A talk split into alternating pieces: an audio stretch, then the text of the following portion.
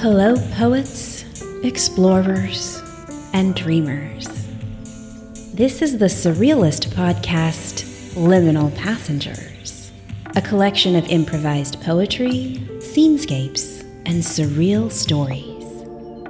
Drift away with us into highly sensory, sometimes sensual, otherworldly experiences of a collective subconsciousness.